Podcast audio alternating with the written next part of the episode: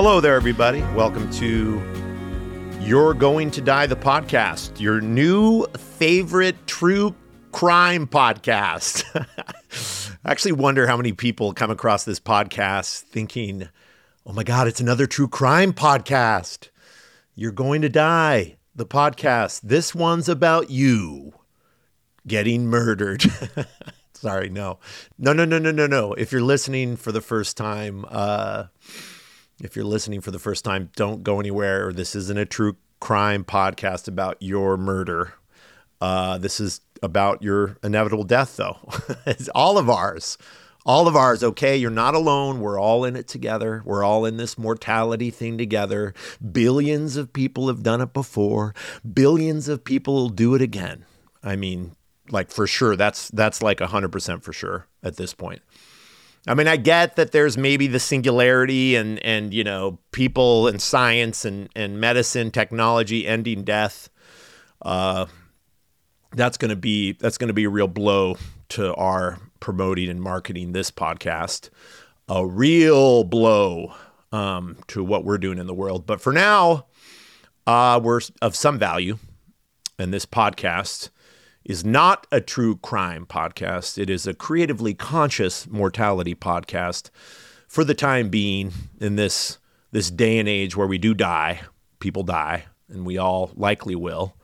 Death is still very real and inevitable, and we're just trying to make room for it here.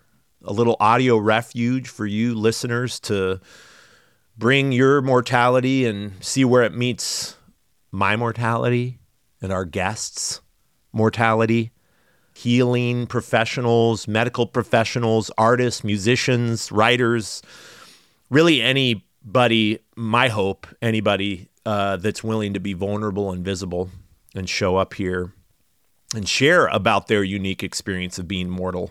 And in some way, like I hope You're Going to Die offers in all its forms, um, in some way giving us a chance to inspire our life from what happens here to deepen our understanding of what it means to be alive and eventually die. And you know, it's been really special this this podcast to have a lot of conversations with people that I just can't even believe I got to talk to. You know, uh, the episode with uh, Amelia Meath of Sylvan Esso, uh, our last episode with Andrea Gibson, Frank Ostaseski, BJ Miller, Alua Arthur. The list is so special and long now um, of people I've had the the luck or opportunity to be able to talk about these things with. But no, and it's special to have this show to be able to share with you listeners the people in my life that aren't just musicians and artists and medical professionals that are that are out in the world well known for what they do and where it intersects with this particular mortality conversation. The podcast also gives me a chance to share the special people in my life, like personally, that influence my own experience of being alive and and my own relationship with grief and loss and death and dying. And this episode is is unique as an opportunity for that, especially. You know, we all have those people in our life. I'm sure you do, if you're not one of them, actually, who have lost so much and so many. And they, having been through that, offer a place for you to go where you know you'll find understanding when you face your own losses and hold your own grief. I actually watched this Instagram video of John Mayer and comedian Jeff Ross. Um, you know, Bob Saget just died, and they actually were both very close to him and showed up to help the family after he died. And one of the things they did is they went to LAX to pick up his car. His car was still at the airport. And so this video is John Mayer driving the car back with Jeff Ross in the passenger seat talking about the the death of their dear friend. And it's very like live grieving.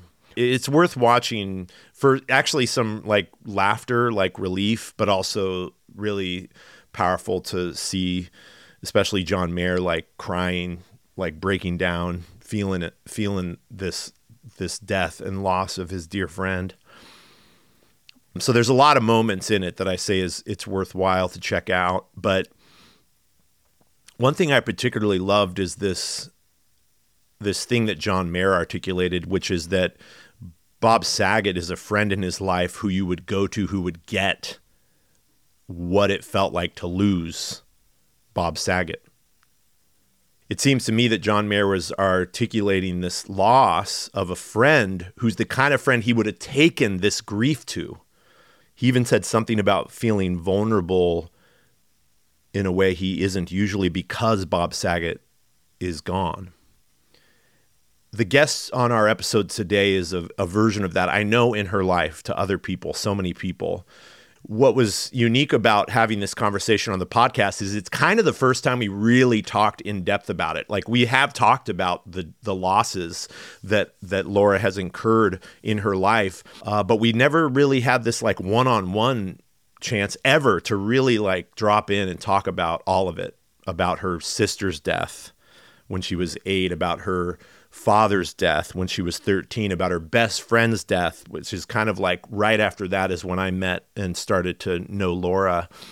Um, her brother's death, um, her her dealing with miscarriages, and um, all that grief and loss. We've never had a conversation that held it all. So it it was so good to have Laura say yes to this so we could have this private intimate conversation that we've never had and I think really I've always wanted to. And then simultaneously this private special thing uh, to be that like we needed like she and I needed. And then something like that could occur. And so then be an offering to all of you listening. And there's all the equal parts I think which is really lovely with a friend where there's laughter and the connected knowing and the tears. Like I can't listen to this without crying them again because of some of these moments that Laura and I share. Laura is a daughter, a sister, wife, mother, and friend. The number one most important thing in life to her is her people. A trained musician, she still plays and sings but the majority of her creative energy these days gets poured into 10 hours a day of elaborate spreadsheets and PowerPoint presentations. She's very much in the world creatively, but also in the real ways we need to be sometimes navigating work and family, life, capital L I F E. She has two master's degrees in normal subjects, and according to one of her friends, a PhD in death. I would I would concur. I was not the friend that said that, but I'm going to be the second friend to say so. I hope you find a little of what you need. At a minimum you enjoy and are entertained, and at a maximum get a little medicine for your mortality. From this episode of You're Going to Die the podcast with my friend Laura Powers.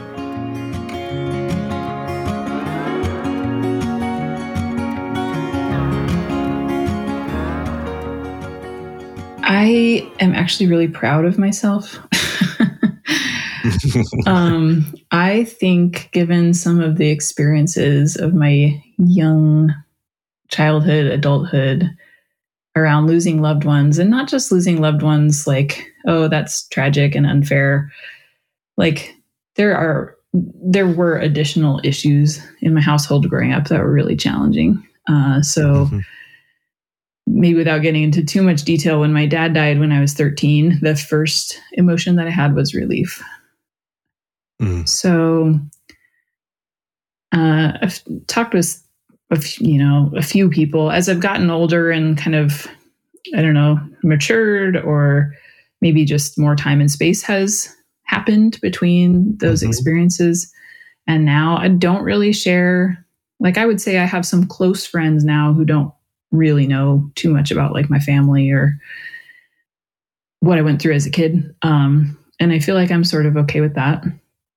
Mm-hmm. But the friends who I have shared with, a lot of people have responded to me like, wow, you're like, I'm surprised you're doing so well. Um, mm. You know, a lot of people that have gone through that like wouldn't have done so well. And, mm. you know, like I said, I have two brothers, and one is very successful, has a very loving family, is doing really well.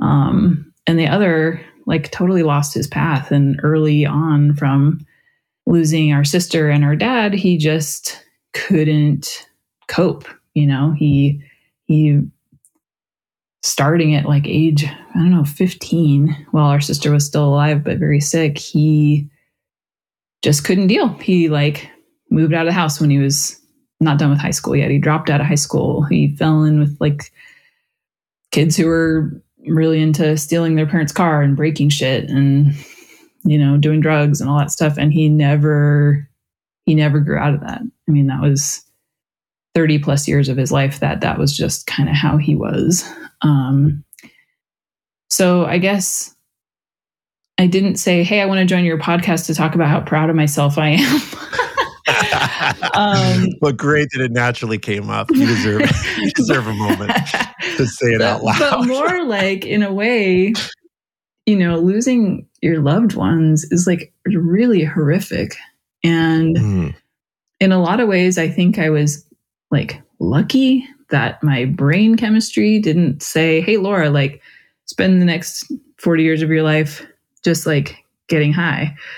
Um, I mean, getting high is totally fun, but I see it as fun, not as something to like cope with my pain. right, right. Escaping every day. Yeah. And mm-hmm.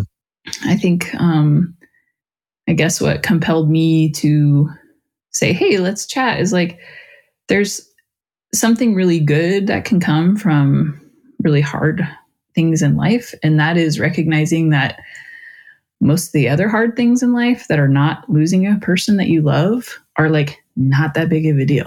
mm-hmm. You know, like a good mm. example.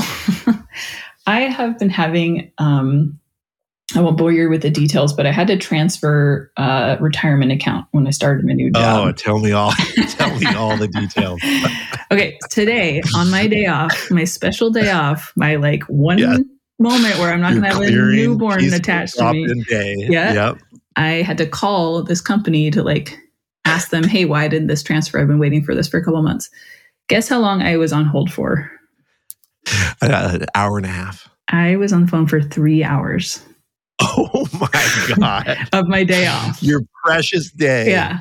And oh I didn't God. get really super mad. I didn't, I mean, I was mm. annoyed, mm. but I was just like, okay, well, this person's doing their job. They obviously have a long mm. queue. It's probably because of COVID. Mm-hmm. Um, it's okay. I'm annoyed, but I'm going to put my phone on speaker and I'm going to do other things in the house that need to get done. And I'm going to try to be like mindful and chill about it. And I think I literally live my life like that because the, mm.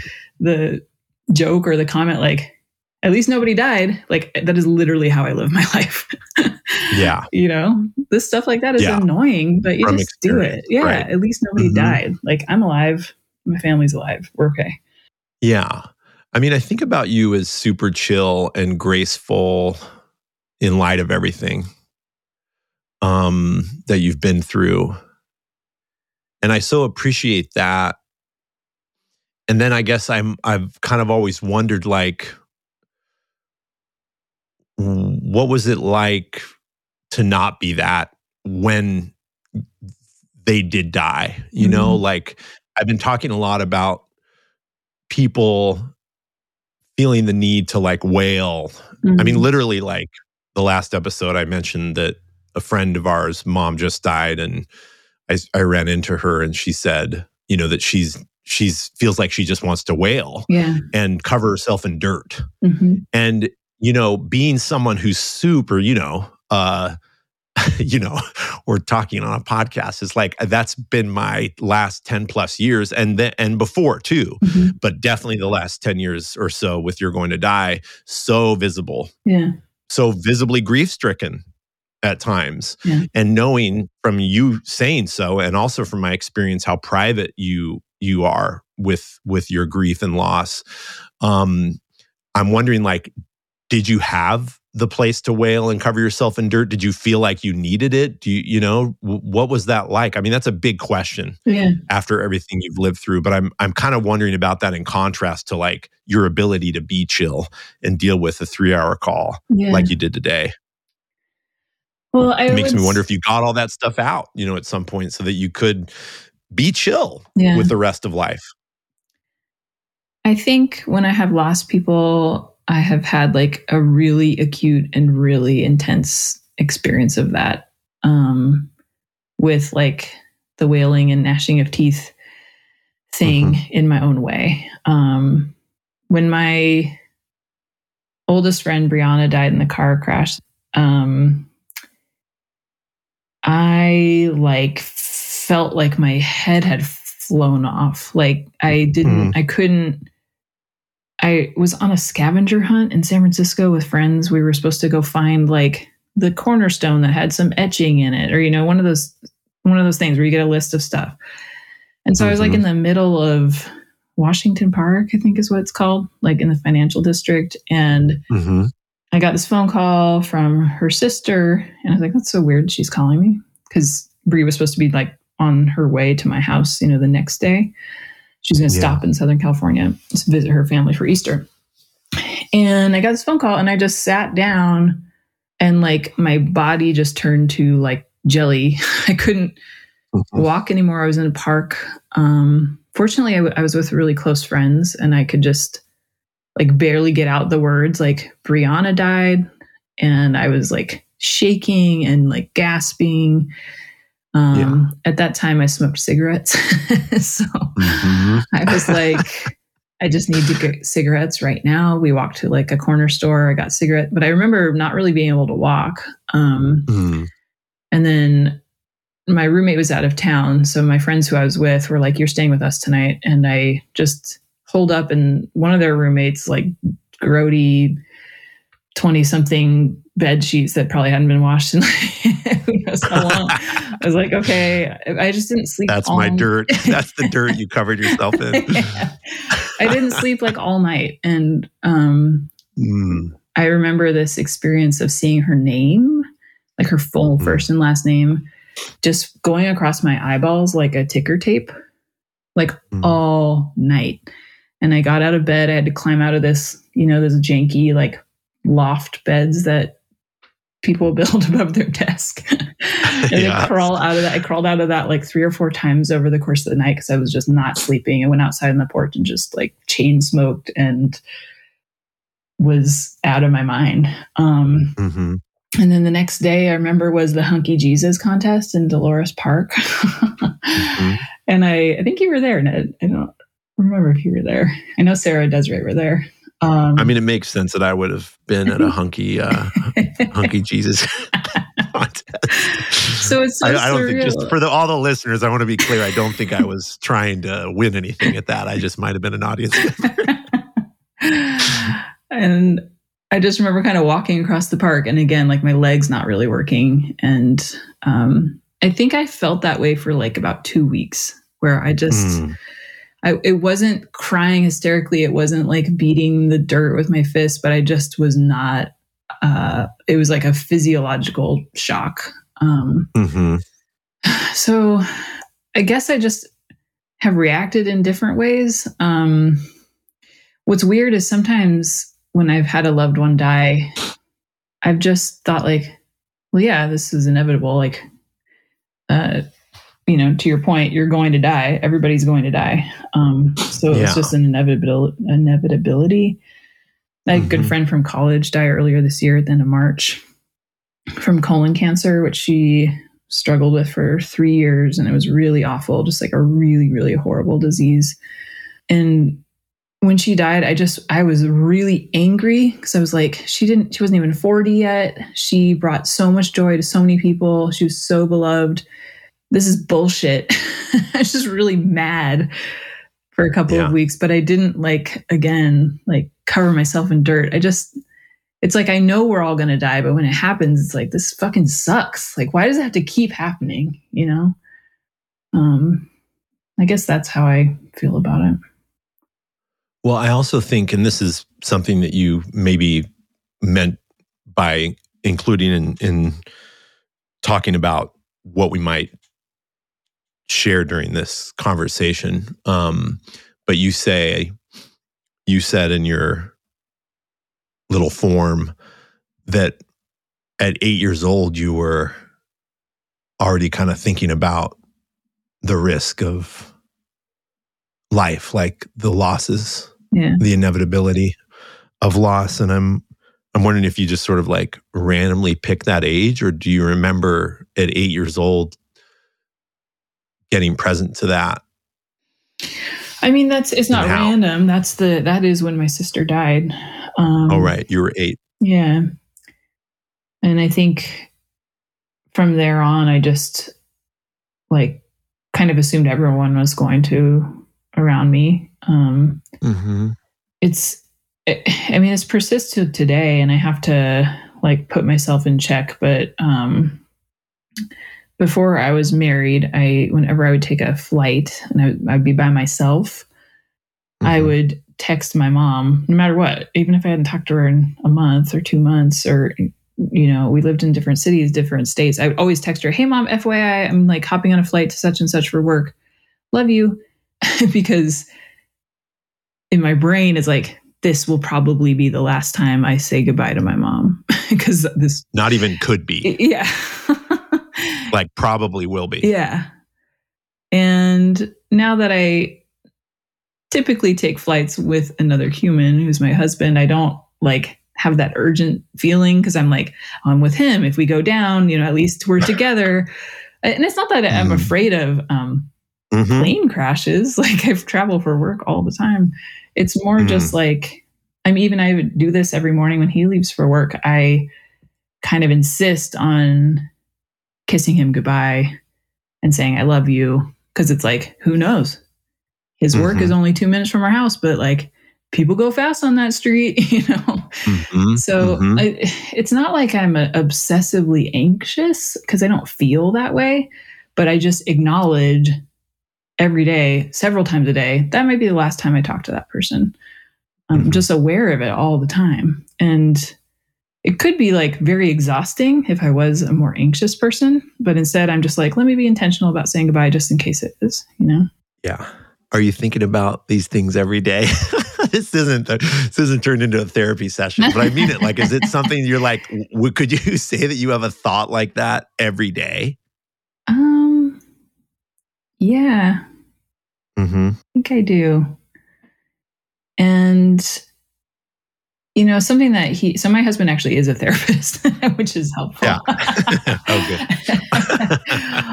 good. that's that's a good lead into my next question. But go ahead, finish your I, thought. I told him once, like he I think left without saying goodbye in the morning or something like that. Or he didn't I didn't kiss him goodbye. And I think I texted him like, hey, I'm feeling weird that I didn't kiss you goodbye. And it just it's like a thing that's important to me. And we talked about it later at dinner that night. And he was like, hey, you like if, if something did happen to me, if I was killed by a car on the way to work or, you know, something crazy happened, you would know that I love you. Like you don't need the daily affirmation or the daily kiss for that to be true. Um, and that Yeah. was really helpful to me because it's like it's not about Mhm. the daily acknowledgement that this could be the last time. It's like it, I think in my heart I know that at any time could be the last time because I have experienced that so many times. so many times. So it's like, I think he helped me to not have to do something about it. like another mhm. thing is I used to save like every letter that like my close loved ones ever sent me. Um because in my brain I'm like when they die, I want evidence that we were close. Like I want this box Oh, of geez, letters from them. You don't do that anymore. I don't do that anymore. I am definitely still doing that. I mean, I do it to a degree, and and with letters from my mom, I, I do keep them because at this point, you know, Mhm. I have like a lot of my friends, most not most, a lot of my friends have lost their mom, I know. and our I friends. are friends, and I can't. That is going to be really, really hard for me. I'm. I kind of. I am what's the expression like suspending belief or suspending disbelief or mm-hmm. whatever i do that i'm like nah my mom my mom's actually immortal mm-hmm. but i do save every card she gives me because i'm just like our time is limited she's 73 we don't live in the same state uh, from covid i haven't seen her very much in two years like i'm saving every shred of anything that has her handwriting on it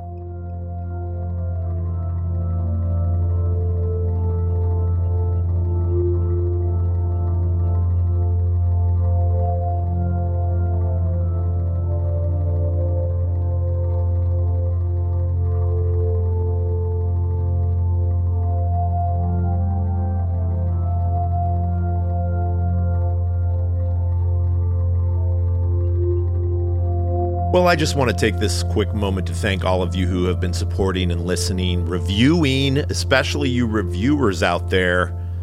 Thank you. It matters, believe it or not, especially Apple Podcasts. There's not a lot of places to review, but if you're listening to the podcast through Apple Podcasts right now, go in there and click a star for us. You could even do one star, but five stars would be preferable for obvious reasons. And if you're really feeling it, put a couple words in there for that rating, a little review. This gets us on the radar for more listening. So please, thank you already. I'm saying thank you. So now you just have to do it because I thanked you for doing it already. But also just for listening. Go listen to all the episodes. Subscribe to the podcast in whatever way you listen, through whatever app you use, all that stuff. It matters. The numbers come through, and we're keeping track and doing our best to make this show good enough for your wonderful mortal ears.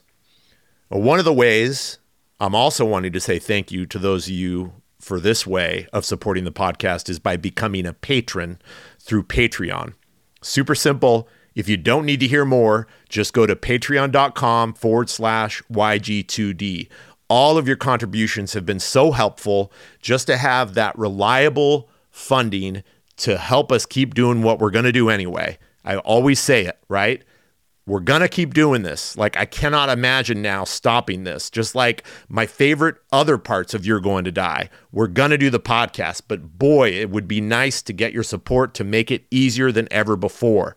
So, if you're feeling it, you're feeling the emotion, you're feeling the value on any level for listening to the podcast, please go to patreon.com forward slash YG2D and become a patron for as little as $1 a month. And I know you're listening out there. I see your contributions coming through. It's so important to acknowledge, even if you can afford $1 a month, which quick math, that's $12 a year. Don't worry, I'll do that. I'll do that math. $12 a year. If you can afford that amount of money, it actually matters. I'm telling you, because people are putting a dollar a month in and it's inching our total amount up into a level that is needed. It's about community showing up and supporting these things. It's the only way you're going to die has ever made it to where it is today. So thanks in advance. Another thank you to all of you who are already going to Patreon to support more of this being in the world and in your ears. I'll put the link in the liner notes, patreon.com forward slash YG2D. Thank you already for becoming a patron today. We love you. We love your patronage. We love your patronage. Thank you so much.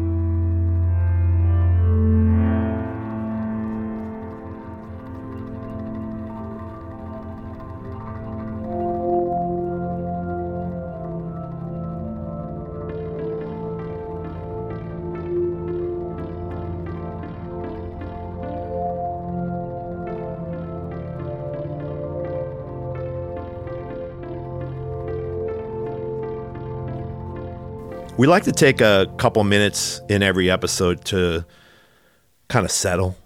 I mean, I literally am doing that right now. Catch your breath, close your eyes unless you're driving. Take a deep breath. We want to create that catch in the middle of our episodes, that moment to be kind of held where we can settle after so much listening, so many words, so much other content. And we also use that moment to acknowledge our guest a little bit more. And it's led by them. I just asked them to send me content that means something to them. And I did that exact thing with Laura. She sent me this audio of hundreds of wind chimes. She said it's one of the most peaceful moments she can remember in her whole life. She went on a weekend retreat before she moved to Utah, where she went to be with her now husband, the father of her two babies.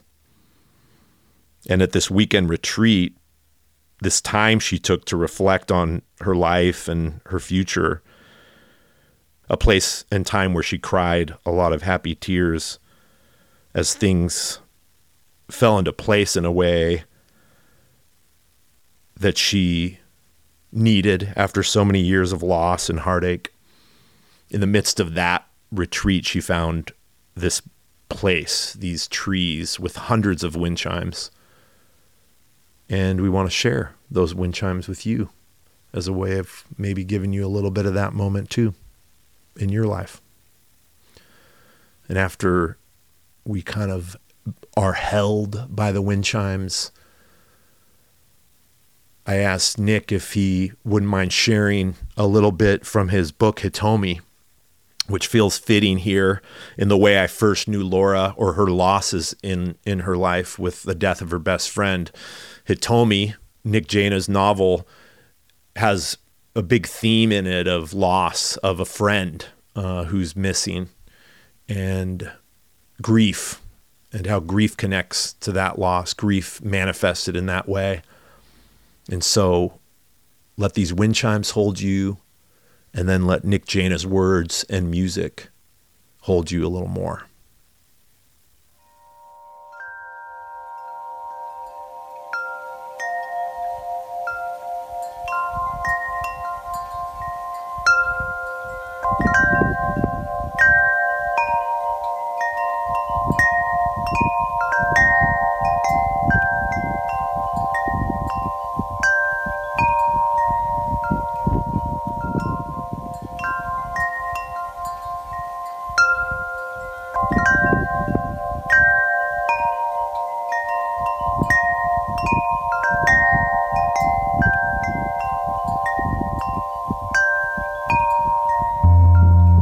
Chapter 52 What is grief? Grief is stronger than you, because time is nothing. But when you fall for the trick of time, all your love feels wasted on those who are no longer present. Because sprinklers create rainbows. Because linoleum is not comfortable to sit on, but you never want to get up. Because all of life is a game, and the little games remind us of this even though they make us feel stupid. But feeling stupid is the point. Because Europe is a far off place we never went to together, and now it's sitting there untouched by our feet. Because of your fever, because the spark, because the block letters.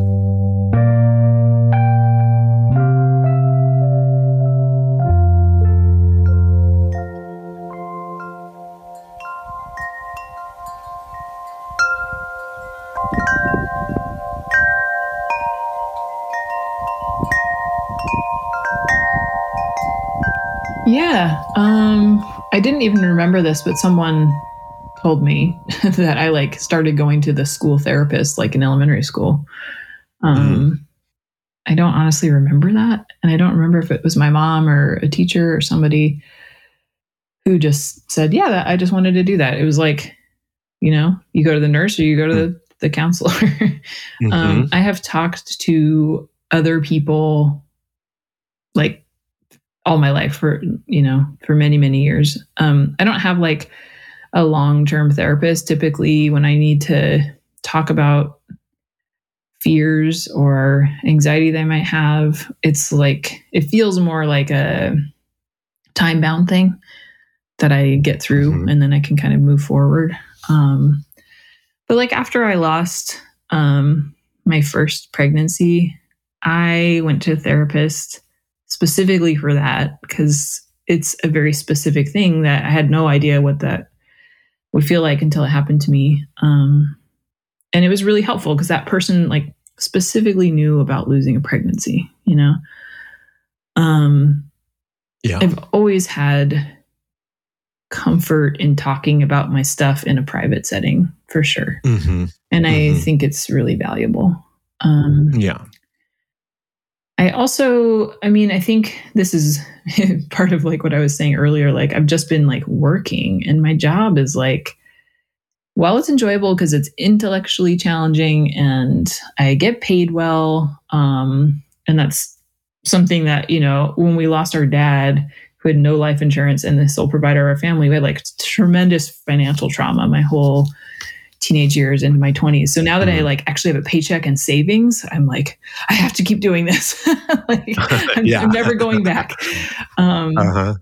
but I don't have a lot of like creative outlets in my life right now. Um, but I am a musician. I like I'm a trained musician. I majored in music in college. I always played instruments growing up and sang in choirs, and I think that that was probably extremely beneficial for me as Mhm. a kid who had a lot of a lot of feelings inside um but just kind of i don't know needed a place to like make something beautiful out of it hmm um so i missed Yeah. that I feel like I feel like you did that like early. You're going to die open mic. Mhm. You like played music. yeah which is interesting, you know, in contrast. Like, I'm so appreciating getting to talk to you about all this because of maybe how we're different. hmm And while I completely, you know, agree and put a lot of effort into making room for creative grieving, you know, um, creatively engaging, that's the kind of the point of You're Going to Die, really.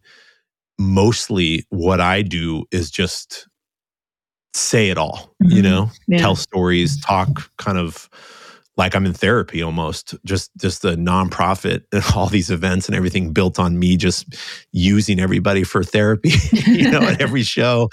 But I'm just really loving the reminder that we all just we all don't work that way. You know, I get so I, and I think it's okay yeah to get really firm and confident about the need for being with community Mhm. and like expressing grief with community yeah. but also like you did do that with me and you're going to die but it was in your way. Mhm. you didn't get up i don't think. Maybe you i'm trying to remember if you ever like told stories of or talked about um any of your losses at one of the open I did one time you explicitly Mhm. asked me to write something about loss. Oh right. Oh right. And it was actually really helpful for me because I wrote, I didn't just write like, here's what happened to me, and then this person died, and then this person died.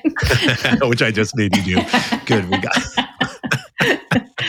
That's me, right? It's like I'm all about creative grief, and it's like, can you just make a list that fits into an Excel spreadsheet about your losses before we start the show? Yeah, right. But yes, that's right. I, remember that. Yeah, I wrote like a story about a bear that had lost all of its fur. Hmm. And I remember it took, you know, I was like s- stressing about it because I, I wanted to be good. That's, that's one of my, that's one of my things in life. Put a lot of pressure on Mhm. myself for stuff to be good. Um, but I recently, not that recently, probably three years ago, came across that little story because I had folded it up in some sort of book. And it, it was like about how this bear lost his loved ones. The metaphor was he like lost all of his hair. And then friends came and gave him sweatshirts and hats and scarves and, and pants. And he, Mhm. it wasn't the same. Like his own fur would have been warmer and better, but Mhm. it was something and it also showed how much his friends loved him and, and i think that's still i'm i'm interested in the way that my brain came up with that as like uh, obviously an experience that i have had um because i think when i was younger i think i thought that at some point i would feel like normal again like i would feel Yeah. whole or something um but Yeah. the fact is i have never felt completely whole since I was eight. Um, and that's weird. I mean, I'm happy. I'm like fulfilled in my life. I have a wonderful family. Um, but it's something's like wrong and something's missing and i'm acutely aware of that all the time and it's Mm, it's because yeah. i lost my loved ones Yeah. It's so strange to like, it's hard to let that be. yeah it sucks because I want to, I want to say like you should feel whole, you know. But there's something true about it. it's really like Truth, I'm oh sorry go ahead no. You go.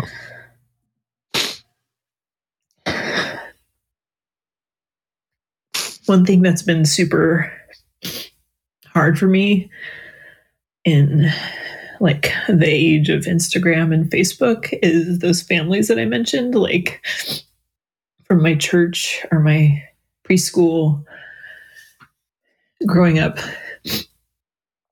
as the youngest of four kids, like I have a number of friends. I mean, I had friends back then who were like the third one or the fourth one in their family. And, you know, we had older siblings that were the same ages. And those families have get togethers at holidays mm-hmm. now. Yeah. And I see them. Still. Yeah. Yeah. And there's like 15 fucking grandkids and like both parents smiling, looking great. And that's really hard for me. I'm so grateful that I have, I was able to have kids, you know, Yeah. struggling with fertility for a couple of years, losing two pregnancies. And then eventually I had to do IVF, uh, which I did twice. And like, I have, I'm, I have two kids, you know, one's still inside Yeah. my belly, but hopefully it'll come out and not die in the next couple of days. yes. Yes. but Yeah. it's hard, you know, my family's like very small compared to what it should have been or could have been. And Mhm. um I I do I don't feel bitterness or resentment toward those other families. I'm very happy for them. I'm just like, that's not fair, you know? Mhm. that's how this was supposed to look for me too um and it doesn't And i think that's why i like would text my mom before every play. it's like you know I, I there's no more dispensable members of our family like let's let's all survive now as long as we can guys and recognize Yeah. that life is short ultimately but like i'm not ready for my mom to die in her early 70s i need her to be at least 105 before she goes yeah. Okay. As long as we're clear and we're drawing boundaries. uh, yeah.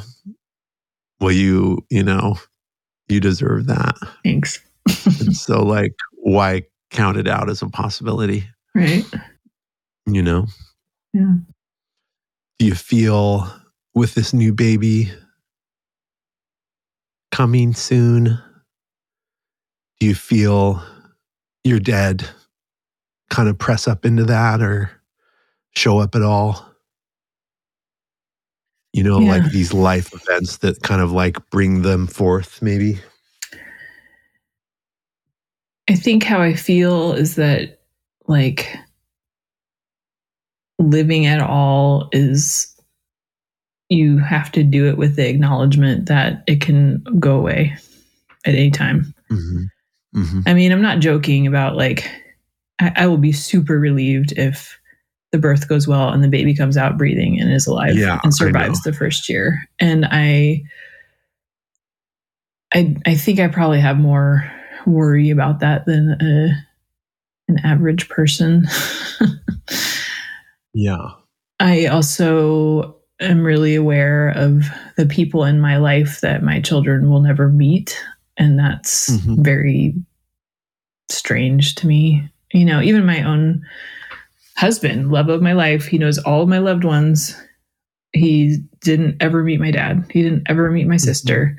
He met my brother who died last year one time at our baby shower for our first kid. Um, so he interacted with him for about 30 minutes total.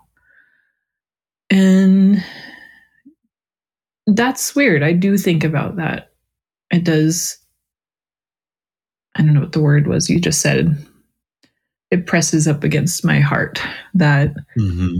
like you know i have this vision i am think i'm a very like sentimental person when it comes to family and i come from a pretty big family like my my dad had three siblings. My mom had four. There's like a bajillion cousins on both sides. Um, Yeah. we always had big family reunions growing up. Like my life is not like that anymore. It's a very small a lot of people have died but also a lot of people have just moved apart or grown farther apart. So it's just it's not how my kids are going to be raised and it's not how i like feel in the world anymore. I feel like we got our little thing going on i live in salt lake city far away from all my old friends and my family and we're just like doing our thing but it feels less connected than i felt like growing up in community Mm.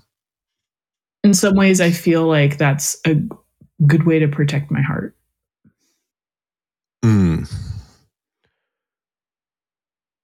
Yeah, I was going to ask like do you feel like you know you're you moved away some some way unconsciously to protect your heart? I didn't do that on purpose. It just like happened that I met this guy that seemed pretty rad and I fell in love with him in about 12 Mhm. hours and then he lived in Utah so I moved there. Yeah. Um But it feels like kind of a buffer it's like a, from it's a little bit of a buffer. Like I'm not like, okay, Yeah. now that we're settled and married, let's find a way to move back to one of our hometowns or you know, where our Mhm. families are. It's like a little bit of a buffer provides like heart safety, I think. Mhm. Do you feel like anything turned off in you when you were young, when you were 8 and through those losses? No, I actually don't. I think that I think I acknowledged that I had a little bit uh, deeper understanding of life and mortality and death and illness just at a young age. And I tried to use that in a way to help other people that I knew who might be going through something similar. Yeah. Um,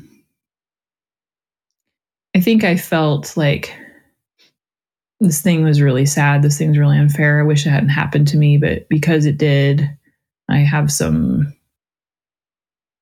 I have to do something with it. some Yeah. sort of like responsibility.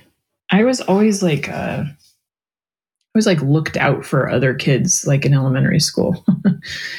Yeah. And I think it's because, I mean, I don't know why.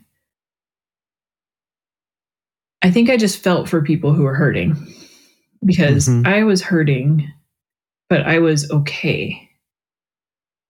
I could still do school. I could still do piano lesson. I could still go to AYSO soccer and like be okay and have friends and smile. Um, but in my heart, I knew that there was like this big thing missing that was extremely hard. So I don't know. I always got put in charge of like the screw up kids, like as their mentor. my my teachers would be like, uh, we're gonna have you be the special friend to so and so and make sure she like um doesn't get bullied at lunch and stuff like that. Hmm. Like I was that person. Mhm. And I Yeah. think it's because I I don't know.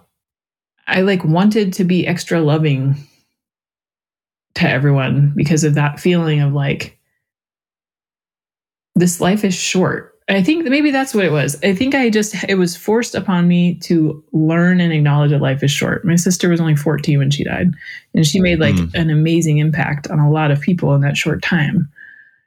And I think I just was aware like life is short. Like let's help each other.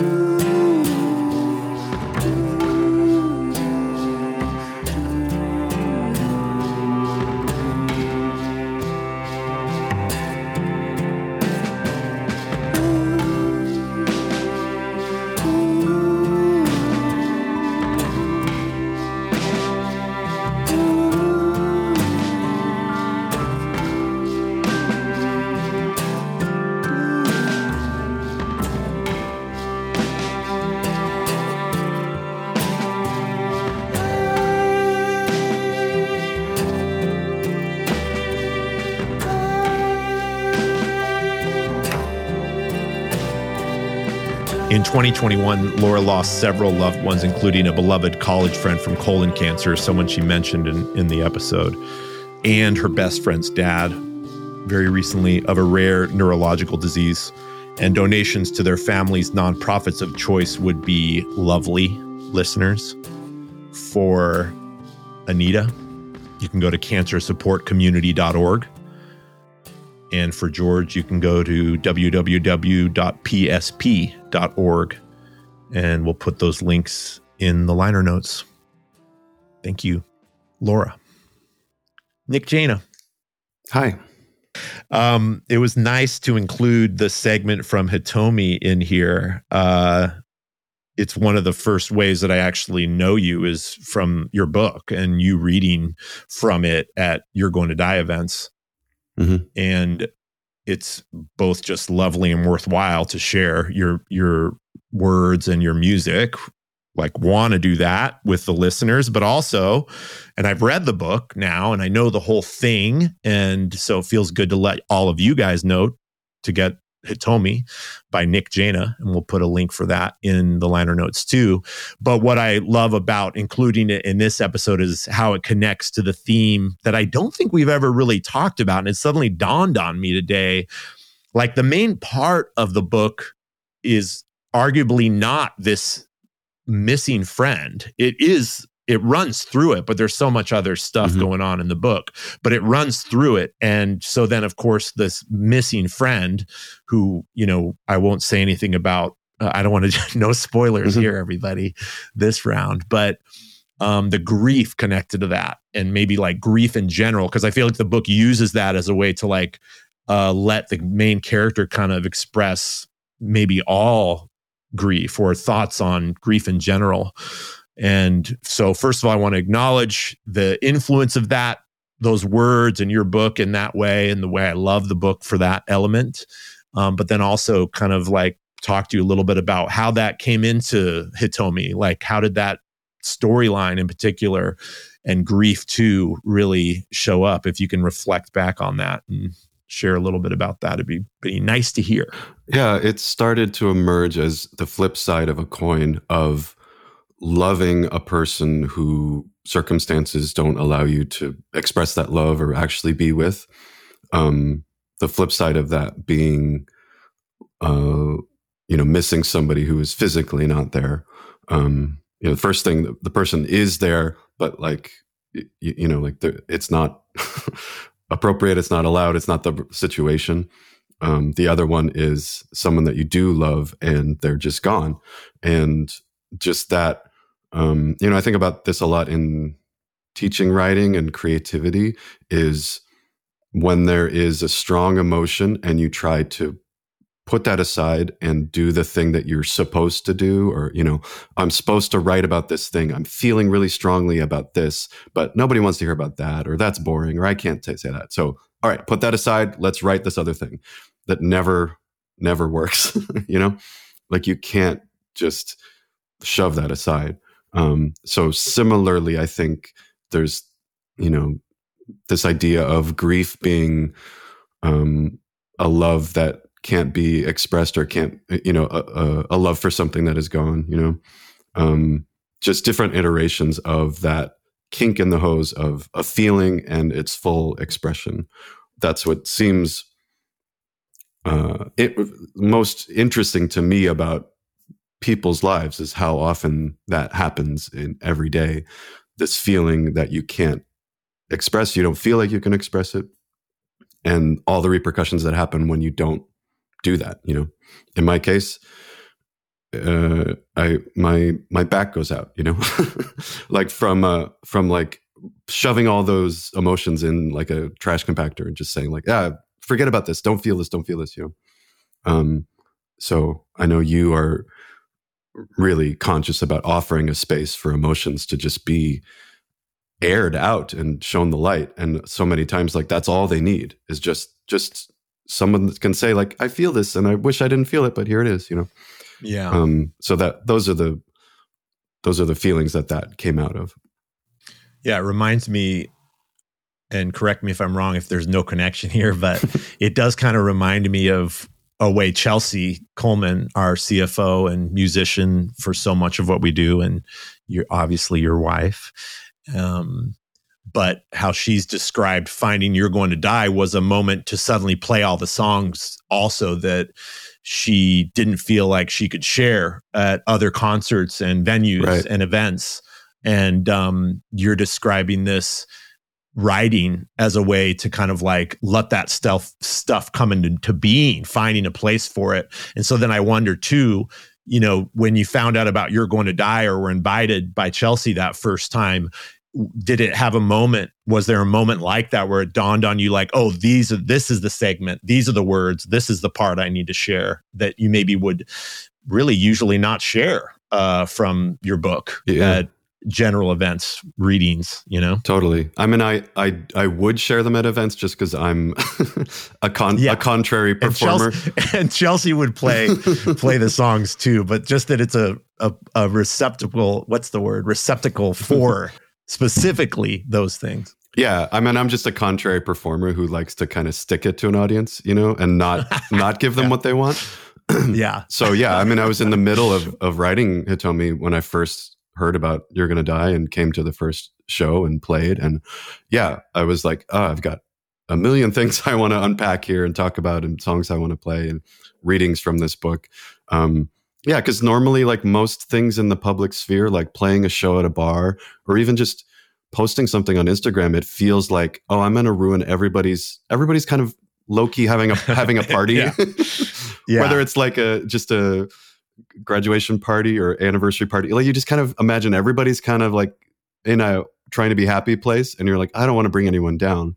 But then you know you hear this over and over again of people just being so grateful for the opportunity to be able to express these things because it feels like it's not okay most of the time. So maybe people do actually want more of that, but then it is all in how it's framed because you can't just walk into a an Applebee's and stand up and yeah. Well, you could, and more of us should. Um, so I, I'm curious with this particular grief, the way it manifests in the book around this friend, this missing friend. Um, was that like? Can you say that specifically something you lived a version of, or what grief was it articulating? If there's a specific one, Yeah, I mean, it's funny. Friends would read this book, which is a novel, and say, "Oh my god, I didn't know you lost a friend like this." And I said, "It's you know, it's fiction. Like I, it's a story that I that you know they say write what you know. I I think it's more like write the emotion that is very present in you, so where you can ground yourself in that emotion, and it, even if you put yourself in a different place or situation, you're writing from that emotional state, right? So for me, it comes from that loss of thinking everything was aligned in something a person that i thought I, I, I would be with or was happy with or some life situation that i thought was perfect for me and having that not work out like repeatedly um the the the loss of that like like i said taking the flip side of that coin of just like okay what is the other mirror image of this that is more like grounded loss but is still that ambiguous loss where it's like well he could be alive. Like i he's just missing. Like i don't know. There's no body. Like we we don't know ah, yeah, You know? yeah, that's the unique and unique that feeling of like that. Mhm. hanging on to something and hoping it works out like that feeling is something that i know really well.